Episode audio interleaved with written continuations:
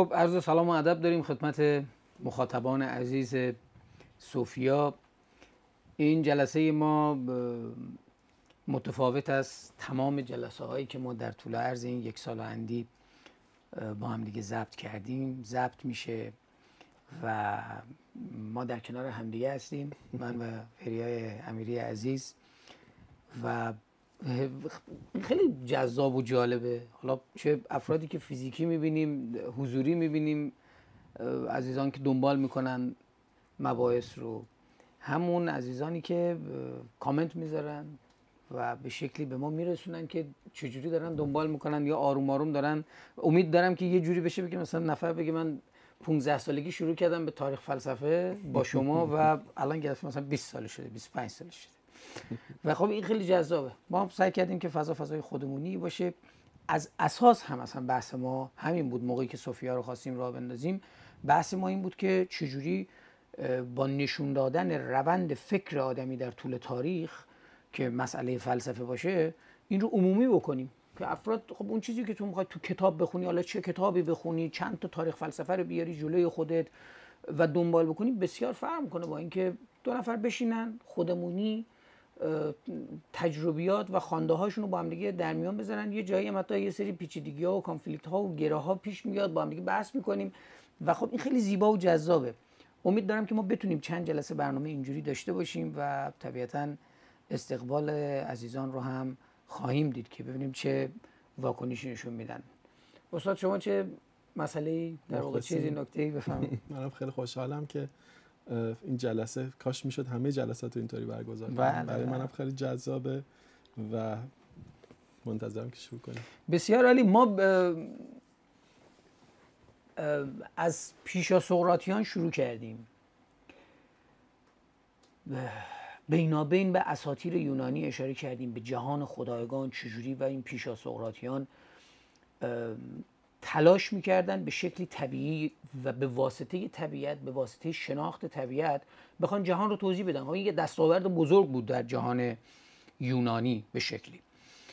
و یه مسیری طی شد که عزیزان حالا برگردن برنامه قبلی یا هر همین که الان یه کسی بیاد همین برنامه رو ببینه به نظر من لازمه که یه دور برنامه قبل رو هم نگاه بکنه که ببینیم مسیر فکر انسان از کجا به کجا اتفاق افتاد. که ما برسیم به در واقع به این برنامه که برنامه در رابطه با شخصی است به نام اپیکور و اپیکوری ها در واقع یک جهان جدیدی رو تعریف کردن که اتفاقا ربط به طبیعت داره ربط به مسئله حواس و احساسات داره.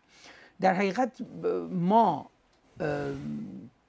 پس از سقراط در جهان یونانی به دو روش اساسی ما رسیدیم که یک روش روش سقراطی بود یک روش روش سوفستاییان بود. در سقراط ما با یک جمله انگار روبرو میشیم. من هیچ نمی‌دانم. من هیچ نمی‌دانم پس می‌خواهم بدانم.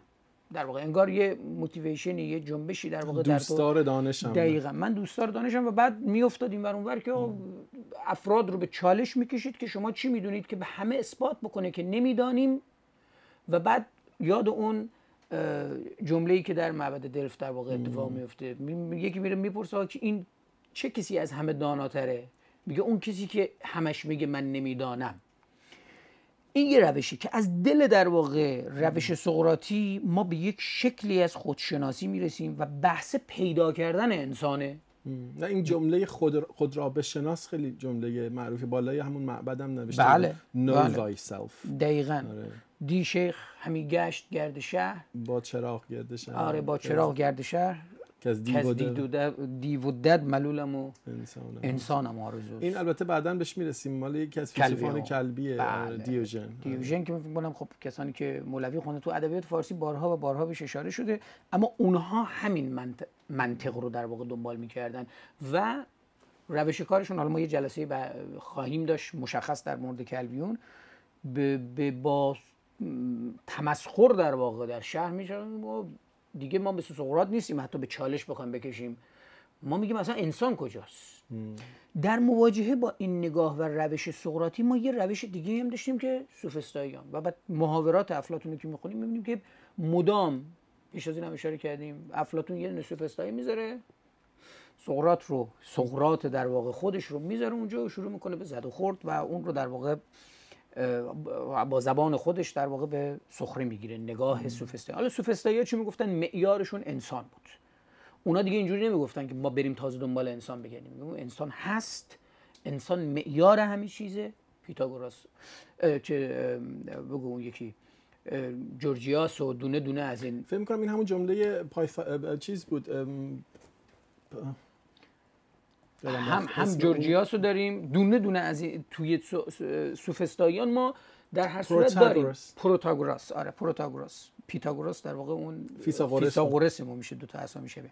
در هر صورت ما این مسئله رو داریم. منطق این بود که آقا ما اون می‌خواست دنبال انسان بگرده. اینا گفته ما انسان رو داریم و بعد تازه برای این مسئله وجه هم دریافت می‌کردن که حالا از دلش حقوق در در حقیقت علم میفروختن و روش های مقالطه هم درس می‌دادن دیگه بازی های زبانی هم درس می‌دادن و در باب, در باب علم کلام خب خیلی مهم بودن دیگه این خیلی بسیار بسیار که بعد بعدها گذشت و ما در قرن 19 هم در واقع به شکلی اهمیت سوفستایان مهم شد. حالا این دو روش یکی خط شد به کلبیون یکی خط شد به شکلی از شکاکیون. یعنی این دو, دو جناح در واقع در فکر اتفاق افتاد. در نهایت ما همه اینا رو گفتیم مقدمه رو اول پیشا پیش بیان کردیم که برسیم به این نکته که در سال 341 قبل از میلاد شخصی به نام اپیکور زاده میشه در آتن یا یه دیگه میگن در ساموس در واقع. این سال در واقع همون سالیه که یه جزیره بوده آره. بله. اگر دقیق می‌دونی می‌تونیم این جزیره که اون جزیره است. بله و انگار اونجا به دنیا آمده ولی به هر حال در آتن مرده. به هر حال در آتن مرده چون بعدها آره. اصلا رفت به آتن. در صورت این همون سالی هم هست که ارسطو به عنوان استاد طبق روایات میره نزد فیلیپ مقدونی برای تعلیم پدر اسکندر, اسکندر. بله. پدر اسکندر بود که میره برای تعلیم اسکندر. آموزشی که اپیکور دید آموزش افلاتونی بود. و بعد ولی حالا اشاره شما حتما خواهی کرد که به دموکریتوس در واقع گرایش پیدا می‌کنه. و بعد در سال 311 قبل از میلاد در جزیره لسبوس مکتب خودش رو بنا می نهاد بنا می نهد و از همونجا هم دشمنی عوام و همچنین دشمنی خواص و علما با اپیکور آغاز میشه. سال 306 قبل از میلاد باقی رو این در واقع درست می‌کنه به نام باغ اپیکوریا. در 34 سالگیه که برمیگرده به آتن. اینم بگیم تو 18 سالگی میره دو سال ارتش نظام خدمت اجباری بله، اجباری بله، بله، بله، بله، در آتن دو سال سربازی می‌کنه در حقیقت و بعد 15 سالی میره در شرق مدیترانه. اونجا شروع می‌کنه به فلسفه هم می فلسفه و هم درس میده و هم خلقه های فیلسوفا رو با آشون آشنا میشه.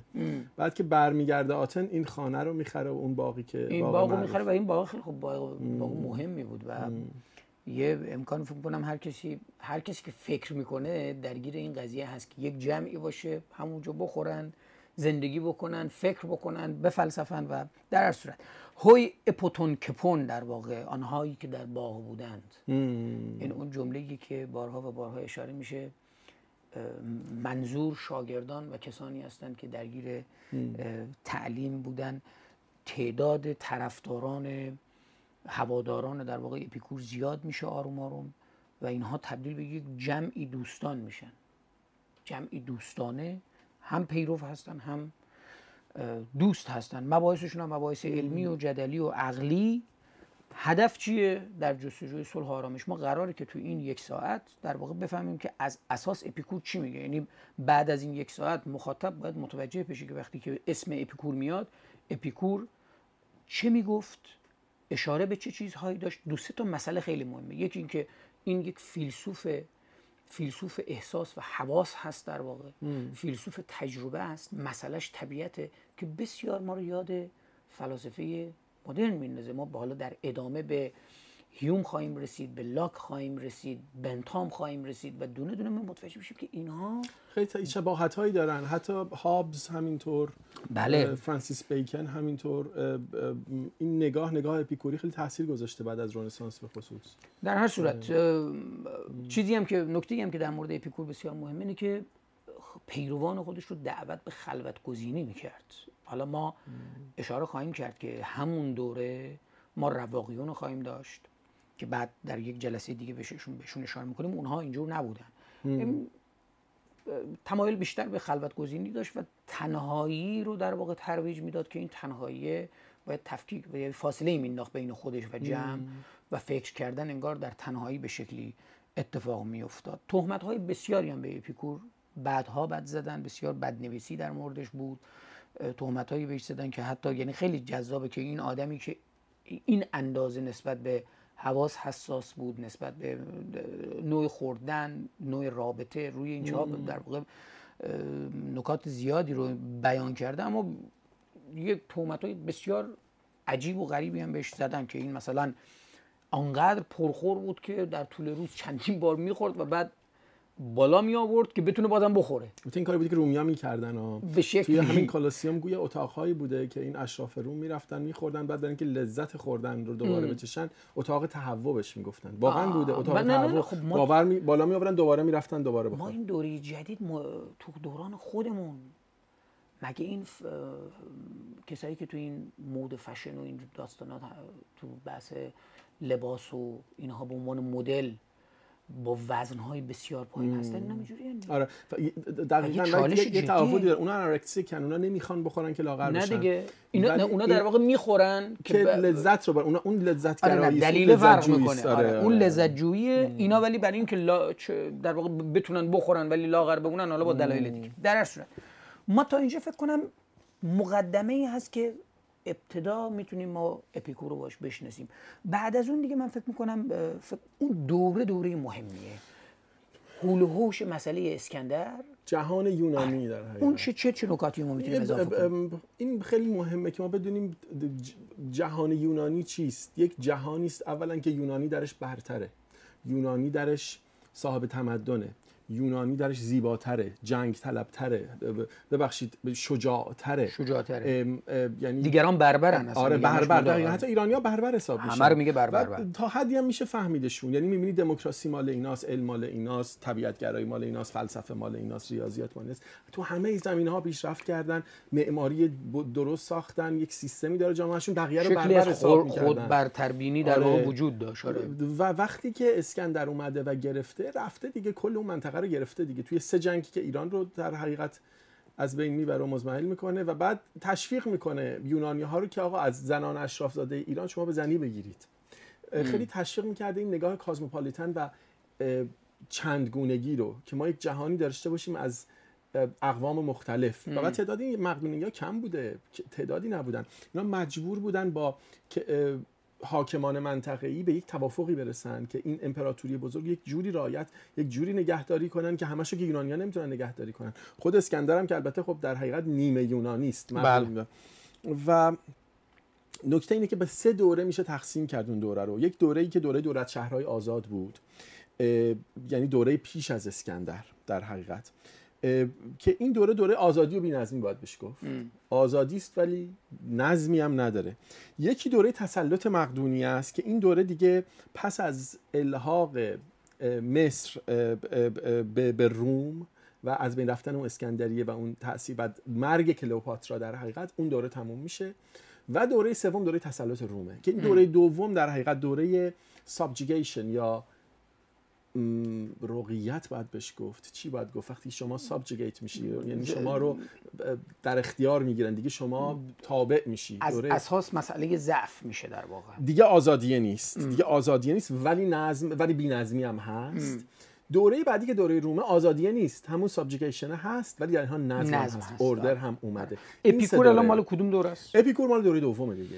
اپیکور مال دوره دوم. یعنی دوره, دوره زوال واقع بجمع بجمع واضح شاید بتونیم واژه زوال رو در واقع. یعنی اون هیبت پیشین آتن رو دیگه ما نداریم. نداریم. و جهان تغییر کرده یک جهان گسترده ای شده یک نکته ای که خیلی مهمه اینه که خرافات بابلی و آکادی اومده وارد ذهنیت یونانی شده.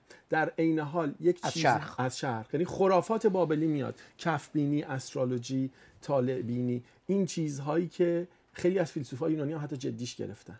رفتن دنبال سحر و جادو دنبال خرافات. این سحر و جادو مال منطقه شرق بوده. قابل ایرانیان. فهمم هست که اپیکور مدام. حالا خیلی جالبه نظرش در مورد خدایان حالا بهش می‌رسیم. خب دیگه چه چه, در عین حال اندکی ستاره شناسی و علم شرق رو هم گرفتن ولی این خرافات خیلی تاثیر گذاشته. یعنی یه فرهنگ یونانی کم خرافه درش خرافه بابلی آکادی که اینا. پیشینم از قبل مراسم قربانی کردن اینها داشتن دیگه.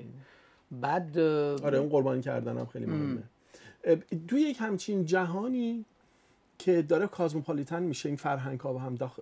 ریختن در هم دیگه حالا ما یک چیزی داریم یک یک شیوهی داریم به نام لذت طلبی یا uh, way of life. یک نوعی یک نگاه لذت طلبانه حاکم بود که یک مکتب شهوتگرایی که اصلا درش هست Cyrenaics که اینها می‌گفتن آقا maximum pleasure یعنی بالاترین, بالاترین لذت لذت. جویی آره maximum intensity در بیشترین حد خود و maximum immediacy و یعنی در سریع ترین. نابهنگامی در واقع سریع خیلی سریع خیلی سرعت. زیاد و ماکسیمم بعد لذت ماکسیمم هم هر ستاش با هم باید باشه. میگن آقا هدف از زندگی این است. شکلی اصلا بر برخورد در واقع به زندگی به شکلی از ارگاسم در واقع. انگار تو باید دقیقاً. میگن آقا اصلا نکته این بوده که ما ب- چیزی به جز اون نیست. برا- یعنی لذت زندگی همین اصلا به جز لذت قابل فهم. هست حالا ما در جهان مدرنمون فقط یه نقد سو- سریع بزنیم. بعد از مثلا جنگ دوم چند بار این اتفاق افتاد؟ نمونهش تو دهه 60 خودمون بود دیگه جنبش هیپی ها, هیپی ها. در واقع اونها هم اونم به شکلی از حدی. نه در واقع تا اندازه بازگشت به طبیعت بازگشت به احساس. حالا در هر صورت ب... ب...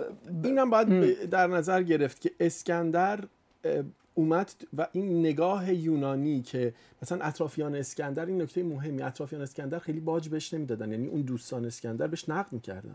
گفتن مثل اشراف اروپایی بودن. اشراف اروپایی یه قرن سنت هم اسکندر تحت خودش هم تحت تاثیر قرار گرفت ولی در- رفت به اون نگاه خدایی که ایرانی ها داشتن و هندی ها داشتن. اینا نگاهشون به یک فرد دستبوسی و پابوسی بله، بله، و بله، تعظیم کردن بود و یک آدمی رو do مرحله خدایی بالا بردن. یونانی ها اینطوری نبودن. نه. یونانی ها مثل اشراف در- دهه 17 18 اروپا قرون 17 18 اینها جلوی شاه خود رو به خاک نمی انداختن اصیلزاده یک یک حرمتی داشت. یعنی حتی شاه نمی‌تونست یک اصیلزاده رو کتک بزنه. کتک زدن اصیلزاده قبیح بود. و یه آدمی که اصیلزاده است یک حرمتی داره. و این اطرافیان اسکندر با اون گونه بودن. اما اسکندر رفت تو یک مرحله قرار گرفت که آقا دید شده شاهنشاه از اون طرف ایران در مصر انگار به جای فرعون نشسته به جای خدای خدایان نشسته. این نگاه هم وارد داستان یونانی شد. اتفاقا اون سنت تعظیم کردن رو و به خاک افتادن رو در واقع اصلا اطرافیان اسکندر کامپنین یا ندیمان بهش می‌گفتن. اینها کامپنین ها بودن. یعنی برخاک افتادگان نبودن چاکران و غلامان و مخلصان. مثلا ناصرالدین شاه شما نگاه می‌کنی؟ نامه نوشته به این اه، اه، چیز ناپل اون اصلا مایه خجالت. یک صفحه فقط لقب و چاکرم و مخلصم و شاهنشاه و نداره اینو. فلان و فلان فلان. به ناصرالدین شاه گفتن اصلا. آقا این همه لقب به این ناصرالدین شاه دادی؟ خب ناپلئون چرا خودش یه فقط نمیشه بوناپارت. ناپلئون. خیلی جالبه. و این نگاه شرقی بوده که حالا به هر حال حالا ما این- این جهان یه بخش شده. شهوتگرایان بود. اینم لطفا باید اشاره بکنیم که از دلش در واقع یک شکلی از پس زدن به جهان هم که ما الان در اپیکور می‌بینیم که کلبیون در واقع قرار ازش بیرون. اونها چطور فکر می‌کردن به قضیه؟ یا برن در خیک در واقع بمونه در یه بشکه زندگی اون بکنن یا کلبیون که کلا دارن ترک دنیا می‌کنن. ولی از دل این نگاه لذت جویانه یک مدلی از خود را بشناس که خود را بشناس سقراطی know thyself اومده و وارد اپیکور یعنی اپیکوریان یک برداشتی از لذت طلبانن. این لذت طلبان آدمای جالبی بودن. یکیشون که اصلا خیلی بامزه است فیلسوف جالبی. ایشون میگه که آقا این ش- جز شهوتگرایانه این. میگه که بیشترین خوبی و نیکی این است که ما بیشترین لذت رو بریم با کمترین درد. کم بیشترین لذت رو که هیچ وقت نمیشه بود میگه آقا تهی نداره لذت. ولی درد سو باشیم. درد یه تهی داره. یک جایی میشه تمام درد استاپ بشه اونجا کجاست؟ مرگ است. میگه پس هدف ما مرگ است. میگه اصلا ما باید خود رو بکشیم. مشاور خودکشی بوده. آدم ها رو قانع می‌کرده که خود رو بکشید. اگر واقعا می‌خواهید که شاد باشید یعنی یعنی در این مسیر لذت جوی واقعی هستید باید خودتون رو بکشید. دقیقاً. چون در مرگ که دیگه درد نداری. درداتون تموم میشه. در حقیقت. نه. یک- ریشه های شکلی از در واقع نهلیسم رو در واقع میشه تو همین نگاه دید. دیگه حالا موضع ما به اپیکور یه جایی اشاره داره که زیباه. اتفاقا با توجه به اینکه ما می‌دونیم فانی هستیم و اتفاقا با توجه به اینکه درد در واقع قرار خودش رو در مرگ تعریف بکنه یک نتیجه دیگه ای میشه در واقع گرفت که باید بیشترین لذت رو ببریم. چون می‌دونیم که فانی هستیم. می‌دونیم از بین میریم. پس بهتره که از فرصت استفاده بکنیم و لذت ببریم. حالا. هجسیاس اسمش این, این فیلسوف به حال counselor of death یا مشاور مرگ ایشون که از دل این نگاه این دو نفر میان بیرون. اپیکور و لوکریتوس یا لوکریشس شاعر رومی. و خب اپیکور این دوتا مهمن که نگاه اینها اینه که یک, مد... یک فلسفه است که بهش باید گفت ای ام، حالا اسم کلمه یادم نمیاد. ایتاکسیا یا ایترکسیا ایترکسیا ای اینجا به معنی نفیه. ترکسیا به معنی ز- ن- سختی رنج تعلم. ایترکسیا یعنی نبودن سختی بیرنجی. از دل این فلسفه این بیرون میاد که آقا ما سعی بکنیم در رنج رو کم بکنیم. از نگاهی از نظری به بودا نزدیکه به نظرم.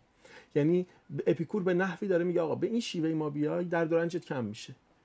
به خوشبختی به. واسطه اندیشه. آره. ب- ب- ب- یه کارهایی رو اگر بکنی اینجوری که ما میگیم و یه یه جور دیگری شروع کنی فکر کردن در دورنجت کم میشه لذت هم بیشتر میشه و در حقیقت لذت هست که آخرش ما در پی لذتیم. چون بچه هم که به دنیا میاد به جز درد و لذت چیزی دیگر نمی‌فهمه. می‌فهمه لذت خوبه می‌فهمه درد بده. این نگاه اپیکوره در حد و بحث هم با خود اپیکور که روبرو میشیم می‌بینیم کمتر فلسفی است به معنی. اون بیشتر به سمت اخلاق میره یا اون بخش از اه، ل- حتی در رابطه با منطق یا طبیعیات رو که فیزیک باشه رو بیشتر به اون بخش های توجه داره که استفاده بکنه برای توضیح همین قضیه بیشتر برای اخلاقی توضیح اخلاقی جهان و چه- روش چه باید است یا کرد. حتی یه مذهبی است. یک به گونه مذهب اپیکوری هم باید اسمشو گذاشت. یه گونه ایش میشه گفت مذهب ولی به هر حال در باب اپیستمولوژی صحبت کرده. در باب متافیزیک صحبت متافیزیکش بر اساس دموکریتوسه که حالا می‌رسیم بهش. و خب در باب اخلاق هم بسیار صحبت کرده دیگه. بسیار و. یه نکته دیگه هم هست. خودش درد داشته این آدم. به شدت مریض بوده. از جه... دردهای دائمی داشته. جهاز هاضمش اذیتش بله. می‌کرد. یعنی میشه فهمید که چرا اینقدر کم کردن درد براش مهم بوده. یک راهی پیدا بکنیم که درد رو بتونیم تحمل بکنیم آخر سرم با درد بسیار شدیدی مرد بیماری مثانه مثل اینکه داشت آره آره.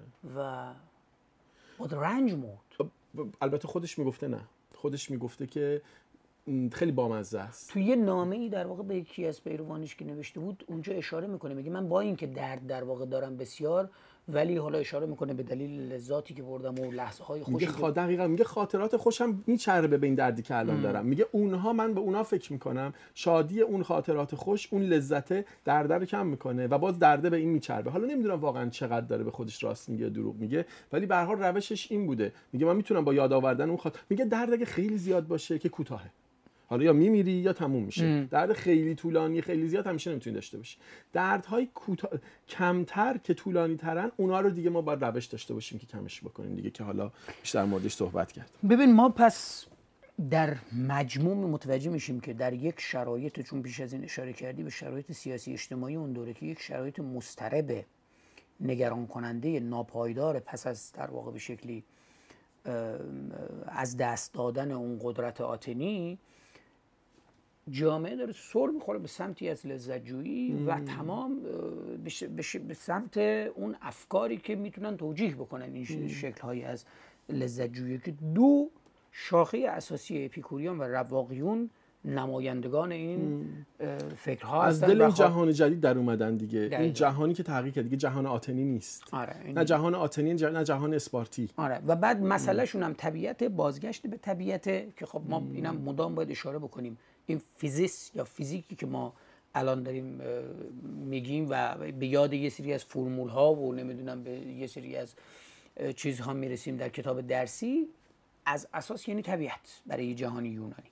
و این قراره که با این توضیح بده جهان رو. میگه باید بهش برگردیم و توضیح بدیم و یه چیزم که مهمه در مورد لذت که اپیکور بهش اشاره می‌کنه میگه آقا لذت یکی نوع لذته یکی مقدار لذت. ولی مقدارش رو quantity شو بذاریم کنار رو quality ش بریم یا یا نوعش کیفیتش. و بعد میگه بعضی لذت high quality ان کیفیت بالا دارن. بعضی لذت low quality ان کیفیت پایین دارن. و بعد میگه ما اون high quality یاش خوبه مثل دوستی. ام. مثل اینکه تو با کی رفاقت می‌کنی. مثل دانش کسب کردن. مثل چه می‌دونم عدالت به سمت عدالت رفتن. اینها لذت های و قرن ها داریم همین رو تکرار می‌کنیم. خیلی عجیبه. قرن ها ما داریم همین رو تکرار می‌کنیم و دوباره باید برگردیم به خیلی اصرار داره. میگه آقا این شب اگه تو نشستی یک شرابی داری می‌خوری و با دوستت داری گپ می‌زنی فلسفه فلسفی می‌زنی یکی از بالاترین لذت هاست یعنی این رو میگه قدرش رو باید بدونی در, در هر صورت ما این دو شاخه رو وقتی که داریم یک شاخه رواقیون هستن که خب بهشون مفصل ما اشاره می‌کنیم. اونجا هدف انگار این هست که از انسان چیزی شبیه خدایان ساخته بشه و اونها اتفاقا اینجا خیلی بحثی به نظر من مهمیه که برای شناخت اپیکور مهمه. فاصله و تفاوتی که اینها با رواقیون دارن. اون که رواقیون میگن طبیعت و خدا یکیست یا طبیعت و خدایان یکی هستند. در نتیجه خدایان هستند که در برای ما دارن تصمیم می‌گیرن آفریدن ما رو. اما اپیکوری ها اینجور به قضیه نگاه نمی‌کنن میگن نفی خدایان الان مورد خدایان باید حرف بزنیم نفی خدایان نمی‌کنه نفی خدایان نمی‌کنه اما مشیت الهی رو در واقع اصلا میگه اونا رو باید گذاشت کنار. اینا میگه بابا برگردیم باید بازگشت به انسان داریم. طبیعت مستقل از خدایان جهان رو خدایان نیافریدند و کاری به امور انسانی در واقع ندارن. حالا ما بعدها در ادامه وقتی به فلوتین برسیم اونجا هم خیلی جذابه. چون فلوتین که اصلا ربط داره یه جایی به شاهنامه ما هم ربط داره یعنی فردوسی اونم تو یه جایی تحت تاثیر اون هست. حالا وردی هم بله. حالا از دل این داستان اپیکور می باید یک متافیزیکی درست می‌کرد که این داستان این نگاه فلسفیش رو بر اساس اون متافیزیک بنیاد بکنه. ام. و متافیزیکش رو از دموکریتوس گرفته. دموکریتوس کی بود؟ همون کسی که در حقیقت اپیکور خب شاگردش هم بوده دیگه در ما پس به این ترتیب الان دو سه تا مسئله رو داریم. یک حواس رو داریم.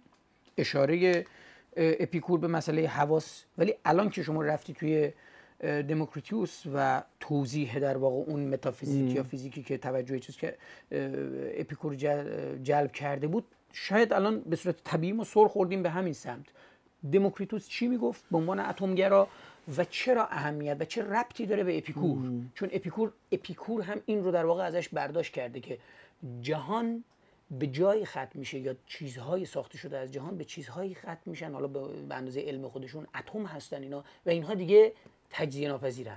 از از یه جای کوچیک‌تر. آره. خیلی اندیشه درخشانی بوده. دموکریتوس همینو میگه. میگه آقا تا یک جایی میشه ماده رو کوچیک کرد. از یک جایی کوچیک‌تر دیگه نمی‌شود. احتمالاً به نظر میاد که در فیزیک مدرن ما از کوارک ها کوچیک‌تر نمی‌تونیم بشیم. و این اندیشه بسیار درخشان بوده. و بعد دموکریتوس میاد میگه این اتم ها به هم قلاب میشن. به گونه ای به هم میچسبن و وقتی به هم یک بعضیاشون چنگک دارن بعضیاشون سوراخ دارن اینا میرن تو هم دیگه. باندهای شیمیایی یا این پیوندها رو اینطوری توضیح میدن. اینقدر اندیشه درخشان بوده. میگم اگر یک دهم این توی یکی از این کتاب‌های مذهبی بود دیگه ما خل اصلاح بودیم که آقا بفرما اینو میگه اتم بیا اینجا هم هست. بعد این اپیکور تازه بهش بحث مسیر انحرافی اینها رو هم اضافه می‌کنه. اپیکور میاد میگه آقا همه این اتم ها در حال سقوطن به ای ببین این درخشانه خیلی جالبه. میگه همه چیز یا ماده است یا فضای خالی. چرا؟ میگه ماده اتم ها باید تو یک فضا اگر در فضای خالی نباشن که نمی‌تونن حرکت کنن. پس یک چیزی به نام nothingness یا آره باید باشه و در این فضای خالی ماده است این بی انتهاست بی نهایته. می‌گفته این بی نهایت منتها همگن نیست یعنی به طور به طور مساوی ماده تقسیم نشده. یه جایی ماده بیشتره یه جایی ماده کمتره. اون جایی که ماده بیشتره این universe ما تشکیل شده. این جهان ما این ماده ها به هم دیگه خوردن چسبیدن به هم دیگه این اتم ها اینجا تشکیل شدن. حالا این اتم ها در مسیر سقوط یعنی جاذبه میگه همه در مسیر سقوطن گاهی به هم می‌خورن از مسیر منحرف میشن به هم میچسبن. وقتی به هم چسبیدن و میگه آقا اینجاست که قوانین فیزیک یک جاهایی رعایت نمیشه. دقیقا داره اشاره می‌کنه به حالا دقیقا که خیلی شباهت داره به همون چیزی که هایزنبرگ در نگاه عدم قطعیت در اون نظریه عدم قطعیتش داره میگه که آقا یک quantum indeterminacy یعنی یک جاهایی عنصر شانس وارد میشه هایزنبرگ فیزیکدان در واقع قرن قرن 20 بیستم 1920 هم. دقیقا هم دوره انیشتین میشه دیگه هم آره، بعد دقیقاً. دهه دهه 20 که این این- بله. یعنی و اپیکور و عجیب غریبه که این آدم یه همچین تصوری داشته که میگه آقا یک جاهای عنصر شانس باعث میشه که این اتم ها رفتار واقعی که باید بکنن رو نمی‌کنن. بر اساس قوانین این جهان رعایت- رفتار نمی‌کنن. رندوم یک جور دیگری رفتار می‌کنن و این باعث میشه که اینها با هم پیوند پیدا می‌کنن و یک ارتباطاتی می‌گیرن که حاصلش میشیم ما. یعنی اون موقع این بحث کاوتیک بودن رو یعنی در, در, در کیاتیک بله دقیقا. و, و, و این جناب دموکریتو اپیکور دهری بود یعنی مادیگرا بود. اما باور به جبر نداشت. میگه آقا اینجاست که دموکریتوس اشتباه کرده. چون دموکریتوس جبرگرا بود. میگه دموکریتوس به اختیار باور نداشت. میگه چطور میشه که من به اختیار باور نداشته باشم؟ اگه به اختیار باور نداشته باشم باید صبح پاشم مثل ربات دست خودم نباشه. همه کارا رو باید بدون اینکه خودم بخوام انجام بدم. ولی من اراده دارم. یعنی این دا... این که فکر می‌کرد اراده داره رو می‌گفت این نقض داستانه. پس چطور اراده رو توضیح می‌داد؟ از طریق تصادفی بودن رفتار اتم ها می‌گفت اتم ها تصادفی رفتار می‌کنن و این تصادفی بودن است که به من اراده این بحث جدیه توی بحث جبر و اختیار توی فلسفه جدیدا. حالا من بازم فیلسوفا میگن این دلیل خوبی برای اراده نیست. البته در فیزیک در فلسفه جدید این که ما بگیم یک عنصر شانسی در جهان وجود داره و به همین دلیل ما اختیار داریم این نقد شده. چون اگر حتی عنصر شانس باشه بازم اختیار نیست. شانسه یعنی دست ما نیست. اما اون دوره این نگاه بسیار درخشان اما بحث در اینه که حالا این توضیحاتی که ما دادیم وقتی اون چیزی به نام chaotic بودن حالا با این لهجه آلمانی chaotic بودن تصادفی بودن شانسی بودن اینها رو که وارد می‌کنیم ما بحث یه جای دیگه داره نشانه می‌گیره و اونم بحث مشیت خدایانه. و بعد اینه که جهان فیزیست جهان طبیعی در واقع می‌تونه بدون یک جهان ماورای اعتقاد داشته باشه با- وجود داشته باشه و بعد باشه، آره. تا جایی پیش میره که اپیکور اشاره می‌کنه باور به این که جهان رو خدای خدایان ساختن کفره. اصلا اصلا میگه دخالت نمی‌کنن. میگه کفره. میگه اگه بگه جهان رو خدایان ساختن کفره. یعنی اصلا میگه خدایان هم لذتگرا هستن ولی بسیار منطقی و عقلانی هن. چرا منطقی و عقلانی هن؟ برای اینکه اگر بخوان دخالت بکنن از لذتشون کم میشه. میگه یک لذتگرای واقعی. اولا که نیازی به ما ندارن. اگه نیاز داشته باشن که خدایان نیستن. اگر اونا خدایان هستن. پس خدایگان آره. لذت هم هستن دیگه. دقیقا. میگه آقا اونا اون بالان به ما هم که نیازی ندارن. پس چرا باید از لذتشون کم کنن و به ما فکر کنن؟ چون یک آدم عاقل این دون شأنشونه. آره میگه اصلا از به راحتی عقلانی میشه نشون داد که خدا خدایان هم در فکر لذت خود هستن و نگاه نگاه کردن به ما قاطی شدن تو مسائل ما کمک کردن به ما نمی‌دونم خشم گرفتن بر ما هیجانی شدن هر دخالتی بکنن از لذتشون اندکی کم میشه. پس این کارو نمی‌کنن. رفتن تو کار خودشون. ما رها شده ایم. ما خودمونیم. تا وقتی هم هستیم هستیم. باید خودمون هم سعی کنیم لذت جو باشیم و درد رو کمتر بکنیم. خدایان هم باید بذاریم که هستن ولی دخالتی تو کار ما نمی‌کنن. خب ببین الان یه سوال برای مخاطب پیش میاد. خب این الان ما داریم آروم آروم میایم به سمت منطق اپیکوری. یعنی قراره که بر اساس این منطق و بر اساس این چیزی که فکر می‌کنه جهان رو توضیح بده دیگه. و برای توضیح این جهان اولا یه سری نیاز به تعلیمات هست توصیه ها هست آموزش ها هست و بعد اینکه مقصد کجاست. ما این جهان اپیکوری شاگردانش رو به چه چیزی دعوت می‌کرد؟ ما می‌دونیم که به صلح و آرامش دعوت می‌کرد. یعنی قراره که به یک امن حضور یا حضور امن برسیم. زندگی در امنیت که در هم تنیده با شکلی از خلوت گزینی و خل- خلوت جویی هست. از سمتی دیگه ربطی به جهان افلاتونی نداره. اون مسلی که در واقع افلاتون ما پیش از این بهش اشاره کردیم با, با اون جهان فاصله می‌گیره. چون اصلا به جهان ماورا و به اینکه یک چیزی وجود داره ما سایه اون از اون هستیم باور نداره. از سمت دیگه با منطق ارسطویی هم در واقع یعنی اون ابزاری که ارسطو ارغنون داره برای توضیح جهان به اون هم اشاره نمی‌کنه. و بعد این دو بخش این دو روش استقرا و قیاس رو که استقرا در واقع از جز به کل هست قیاس از کل به جز رو این هم در واقع با این منطق هم جلو نمی‌خواد بره. با ما در مورد مرگ صحبت می‌کنه در مورد ترس صحبت می‌کنه در مورد صلح و آرامش صحبت می‌کنه و این این این عنوانی که در واقع داره میگه اتراکیا. یا اتراکسیا. اینو یه اتراکسیا، آره. اتراکسیا در واقع. ای به معنی نفی دیگه. تراکسیا به معنی درد و رنج یعنی این. آزادی از این مسئله برای من مهمه. آزادی از هیجان و ترس. ترس. ترس روش ها چیست؟ چهار تا روش داره ولی من پیشنهاد میدم چهار تا هم خیلی بامزه است. تترا بهش میگه یعنی چهار روش حالا فارماکوس از فارمسی میاد از دارو میاد چهار دارو.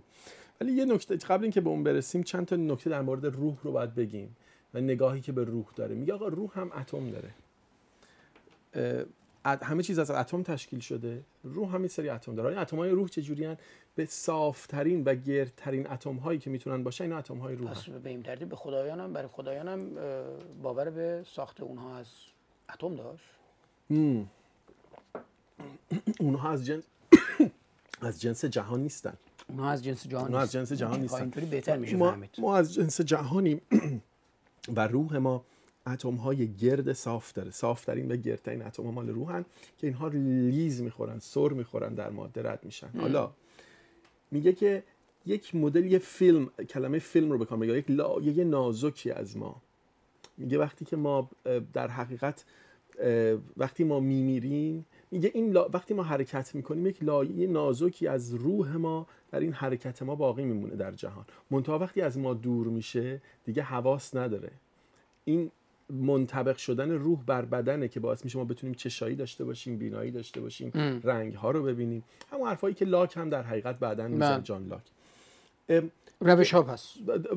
خیلی اندیشش به این مدله که وقتی که ما می‌بینیم در حقیقت اتم های روح ما سر می‌خورن و بعدا میان بیرون و متلاشی میشن. میگه ممکنه که با رو- یعنی اتم ها باقی میمانند در حقیقت ولی چون بر بدن منطبق نیستن دیگه ما نیستیم. حس ندارن. این اتم ها وقتی دارای هستن که روی بدن منت... بدن که از بین رفته. پس اونم دیگه و دلیل خواب رو اینطوری توضیح میده. خواب رو از طریق همین روح توضیح میده. اما معتقده که وقتی ما مردیم اتم های روح ما چون دیگه منطبق بر بدن نیستن ما حواس نداریم. وقتی هم حواس نداریم یعنی در دوران چون نمی‌تونیم بفهمیم؟ یعنی دیگه هیچی نیستیم. نمی‌تونیم تجربه نمی‌تونیم بکنیم. و وقتی تجربه نمی‌تونیم بکنیم دردی هم نداریم رنجی هم نداریم پس مرگ ترسی نداره. وقتی مرگ آمد اون چی که از روح ما باقی اون میماند جمله معروف دیگه. وقتی مرگ هست ما بله، نیستیم. بله، وقتی بله. ما هستیم مرگ نیست. و بعد این این برخوردن مرگ نظر برای من ما هیچ هست. اصلا این برخورده به نظر من حالا رفتیم به سمت مرگ و روش ها رو یادمون نره. یه جا هم خب اشاره بسیار به نظر من درستی داره و میگه مرگ هیچ ربطی یا نسبتی با چیزها نداره. به این معنی که یا مردی یا زنده. موقعی که زنده هستی مرگ مسئله آینده است. موقعی که مردی مرگ نسبت به گذشته است. مسئله گذشته است. پس هیچ وقت ما رو نشانه نمی‌گیره. اصلا واقعا ب- این که میگه مرگ هست ما نیستیم ما هستیم مرگ نیست.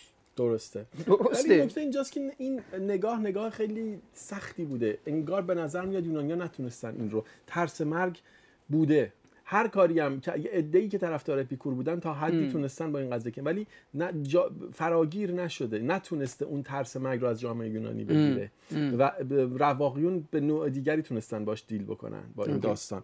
ولی به هر حال نکته اینه که روح روح و بدن رو گفته رابطش مثل هوا و گرماست. گرما رو می‌دیده تو هوا حرکت می‌کنه. می‌گفته روح هم همونجوری تو بدنه. اینا فکر می‌کردن این دیدی گرما رو ما به یک مدل گرما آره،. فکر نمی‌دونستن که داستان هوا چیست.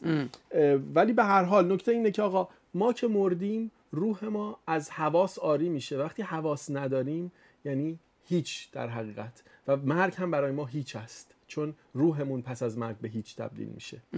و معتقد انسان تمام شد مرد مرد. دیگه جهان دیگه چیزی پس که از به پایانه نیست. دیگه ترسی نداره دیگه. دقیق- و این نگاه نگاه پس از مرگ و مجازات پس از مرگ رو هم فقط مسیحیت نیورده. این نگاه انگار هست که آقا مسیحیت اومده این رو آورده. انگار این نگاه جاری بوده تو منطقه.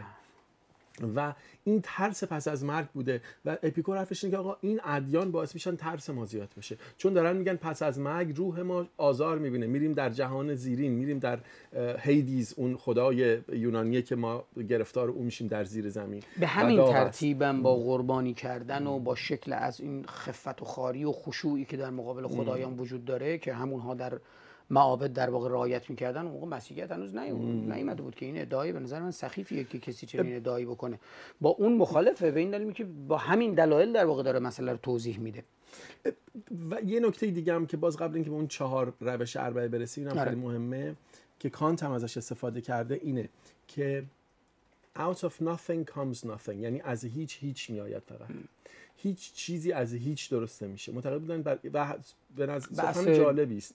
حالا بیگ بنگ عدم دیگه. آره بیگ بنگ هم به نظر میاد این رو نقض می‌کنه. یعنی در بیگ بنگ هم ما هیچ مطلق فلسفی نداریم. یک هیچی داریم که توش میدان های کوانتومی هست و quantum vacuum ه در حقیقت. هیچ فلسفی نیست. و بحث اینا این بوده که آقا جهان همیشه بوده چون نمی‌تواند یک زمانی هیچ بوده باشد. و هر خیلی حرف جالبیه. میگه آقا وقتی این جهان هست پس مگه میشه یک زمانی هیچ بوده؟ اگر عدم بوده از دل عدم که چیزی به وجود نمیاد. پس این جهان نمی‌تونه یک زمانی اون همیشه قدیمه. این جهان بوده همیشه. این بحث ازلی بودن در بله. واقع اپیکور از اون کسانیه که اتفاقا در این زمینه با دموکریتوس اختلاف داره. بله بله. آره اینجا اپیکور به ازلی بودن جهان در واقع باور داره. تو چی- چیزی رو می‌خوای اضافه بکنی در رابطه با حالا چون ما برای اینکه حالا طول کشید به اون بحث روش ها ولی بد نیست که پیش از اون که به اون به بحث روش ها برسیم که خب قراره که چگونه به صلح و آرامش اینا برسیم به چه روش هایی اشاره به شر بکنیم. چون از دل این داستان با توضیح مرگ با توضیح جهان فیزیک در واقع قرار در مورد یک ش... در واقع ش... درد شر است. و ناممکنه که نسبتی بین این شر و خدا خدا یا خدایگان با اون منطق خدایگانی وجود داشته. باشه. اپیکور به مسئله شر چجوری نگاه می‌کرده؟ دقیقا برای اینکه برهان بیاره که خدایان دخالت نمی‌کنن برهانش اینه. میگه اون خدایانی که شما میگید نیک هستن و قادر هستند و عالم هستند این ستا رو دارن نمی‌تونن یکی اینا با هم نمی‌خوره. یا نیک نیستن یا قادر نیستن یا عالم نیستن. یا نمی‌تونن آره. که توانا نیستن. چون شر در جهان هست. ام. میگه یا خدا این خدایان می‌توانند همین بعدها ما در رابطه با بله. برهان شر تو بله کاملا. که شما که دیگه پهلوان این قضیه ای دیگه در مواجهه با عزیزان خداپرست در و پس این خدای نمی‌تونه شهر باشه یا این خدایگان؟ یا نمی‌تونن که ناتوانن؟ یا نمی‌تونه شر رو از بین ببره که خب ناتوانه. یا نمی‌دونه شر وجود داره. که خب بازم ضد دانا. نیست. یا اصلا. نمی‌خواد دخالت کن چشمش رو بر ما بسته. یا می‌تونه؟ یا می‌خواد از بین ببره و نمی‌تونه. یا اصلا نمی‌خواد از بین ببره. یا اینکه اصلا نمی‌دونه شر هست. یا اینکه می‌تونه ولی نمی‌بره. یا اینکه می‌تونه شر ولی یعنی. که خودش یعنی شر یعنی است. شره. بله، یکی این چهار در حالت هر صورت یا ضعیفه یا نادانه یا ناتوانه یا خود شرور است. یا خود شرور است. یعنی نمیشه که یک خدایی باشه که صفت قادر کامل عالم کامل و رحمان و رحیم کامل داشته باشه و شر هم در این جهان باشه. یکی از اینا اشکال داره. پس پس به این نتیجه می‌رسیم پس؟ که این خدایان دخالت نمی‌کنن. این خدایان لذت جوان اصلا دخالتی با جهان ما ندارن. به لذت خود فکر می‌کنن. چون عاقلن. چون پس پس پس نمی‌تونه قاعدتا طبق همین نگاه هم نمی‌تونه ما جهان رو آفریده باشه. چون خب اینم خودش سادیسم دیگه. تو مردم رو آفریدی در رنج و زحمت بعد خودت نشستی اونجا داری لذت می‌بری یا اون اون عده در واقع اینم بازم خلاف اون کاملا. با, با. خلقت از روی رحمت هم کاملا به تناقض میفته این داستان. و یه نکته دیگه که این وسط خود را بشناس که اون know thyself به همینجا می‌رسه که ما با شناخت خود می‌فهمیم که چه لذت هایی به دردمون می‌خوره. چگونه لذت بجوییم. چگونه بفهمیم که چه چیزی خوبه برامون. این خیلی مهمه. پس باید خود رو آره، بشناسیم. اگه موافق باشی بله. این بخش چون متناسب با زمانم همیشه ما رعایت می‌کنیم که تو یک ساعت به پایان برسیم ولی می‌خوایم جوری باشه که کامل هم باشه. الان هم که با هم دیگه هستیم. الان هم به روش ها ما به شکلی اشاره بکنیم و بعد اینکه ما واقعا چگونه می‌تونیم با بازگشت به احساس با بازگشت به طبیعت فارغ از اینکه خب طبیعتا ما نمی‌تونیم اپیکوری باشیم اما می‌تونیم بفهمیم که انسان اون موقع چطور- چگونه فکر کرده و بعد امروز جهان وسط جهان موبایل و نمی‌دونم ماشین ها و ابزارها و دستگاه ها و این وضعیت عجیب غریب ما چه کار می‌تونیم بکنیم؟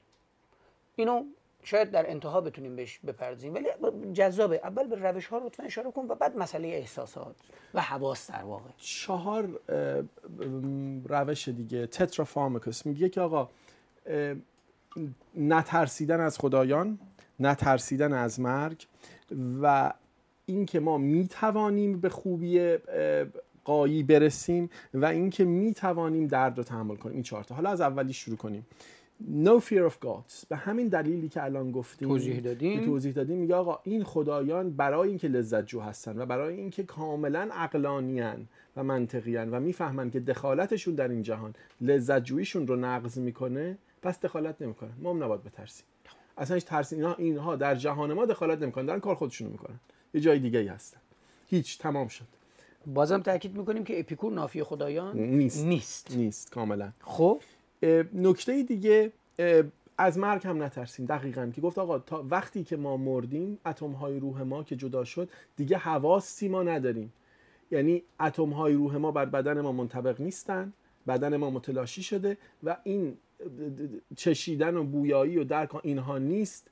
پس دیگه مرگ رو ما حس نمی کنیم مرگ رو نمی‌تونیم حس کنیم. مرگ که آمد ما هیچ وقت. مرگ رو نمی‌بینیم. به همین راحتی. هم. ما مرگ رو نمی‌بینیم. دقیقا. ما رنج پیش از مرگ رو می‌بینیم اما مرگ رو نمی‌بینیم. دقیقا, اینم دقیقاً. قسمت- ترس مرگ ترسی نداره. خدایان ترس ند- ندارند مرگ ترس. ندارد. سومی؟ میگه good can be gained. این good چیه یا نیک چیست؟ لذت است. نیک لذت است. حالا چطور میشه به دستش آورد؟ با شناخت خود. من وقتی خود رو بشناسم اون وقت می‌فهمم که در جهان چگونه باید زندگی بکنم که به نیک هم برسم به لذت هم برسم. در باب عدالت هم صحبت می‌کنه ها. میگه به هر حال ما به دنبال این هستیم که آقا وقتی یک کسی در ما درد و رنج ایجاد می‌کنه میگیم این انصاف نیست میگیم عدالت نیست. به یک گونه ای باید زندگی بکنیم که بیعدالتی باعث نشه درد و رنجمون از بین بره. پس یعنی به یک نوعی از عدالت باور ولی تهش میگه شخصیه. تهش میگه یک نوع نسبی این نکته. مهمیه. و آره. فقط حواسمون باید باشه که خب اپیکور داره به ما میگه که حقیقت در احساس است و احساس حقیقت است. پس معیار خیر آن چیزی که خیر است احساس است. اصالت در لذت و رسیدن به این حواس هست. بله لذت جویی. اما دقیقا در کنارش داره میگه میگه برای اینکه بتونی این رو بفهمی باید وارسته بشی از هیجان. تو با خشم خشم هم احساسات دیگه. نفرت احساسات دیگه.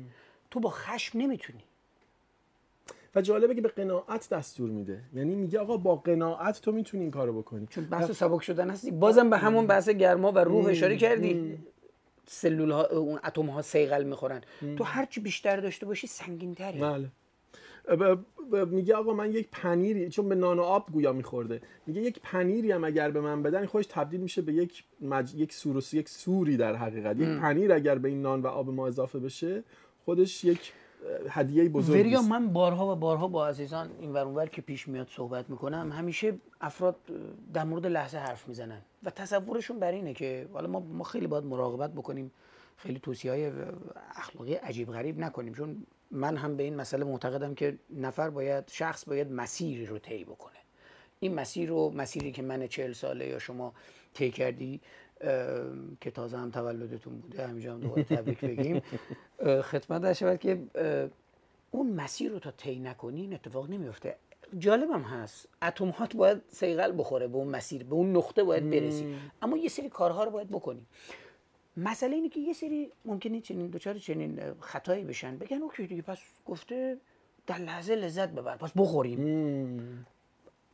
تا اینجا بخوریم مشروب بخوریم. تا می‌تونیم مواد مخدر مصرف کنیم. دقیقاً نگاهش این نیست. آره. عکسشه. چون اینو پیش از این اشاره کردیم که به اپیکور اتفاقا یه سری تهمت های عجیب غریب می‌زنن. اگه ولی هدفت لذت این کارا رو بکنی لذت تو از بین بردی اتفاقا. چون ضبط لحظه بعد نخواهی داشت. حفظ لحظه چون اون داره از حفظ لحظه میگه. میگه تو برای اینکه لحظه رو بفهمی باید با اون لحظه یکی بشی. مواد مخدر الکل قرص نمی‌دونم اینا رو من دارم اصلا اشاره نمی‌کنم. به اینها بین تو و لحظه فاصله داره میندازه. حالا ما با جدیدتر که میایم با یک زبان دیگه میگیم بین تو و هستی داره فاصله میندازه. تو اون لحظه علفه رو می‌کشی مهربون میشی. ولی اثراتی که برات داره خشم استراب استرس عصبیت و چیزهای دیگه است در واقع. حالا ما می‌خوایم بدونیم که در مورد اپیکور داره در مورد رفتار مطمئن و بی دغدغه صحبت می‌کنه و اسمش هم می‌ذاره بیغمی. چگونه ما می‌تونیم بیغم بشیم؟ با توجه به اون چهار نکته هم که اشاره کردی با توجه به حس و بازگشتمون به طبیعت و شناخت طبیعت و شناخت خودمون.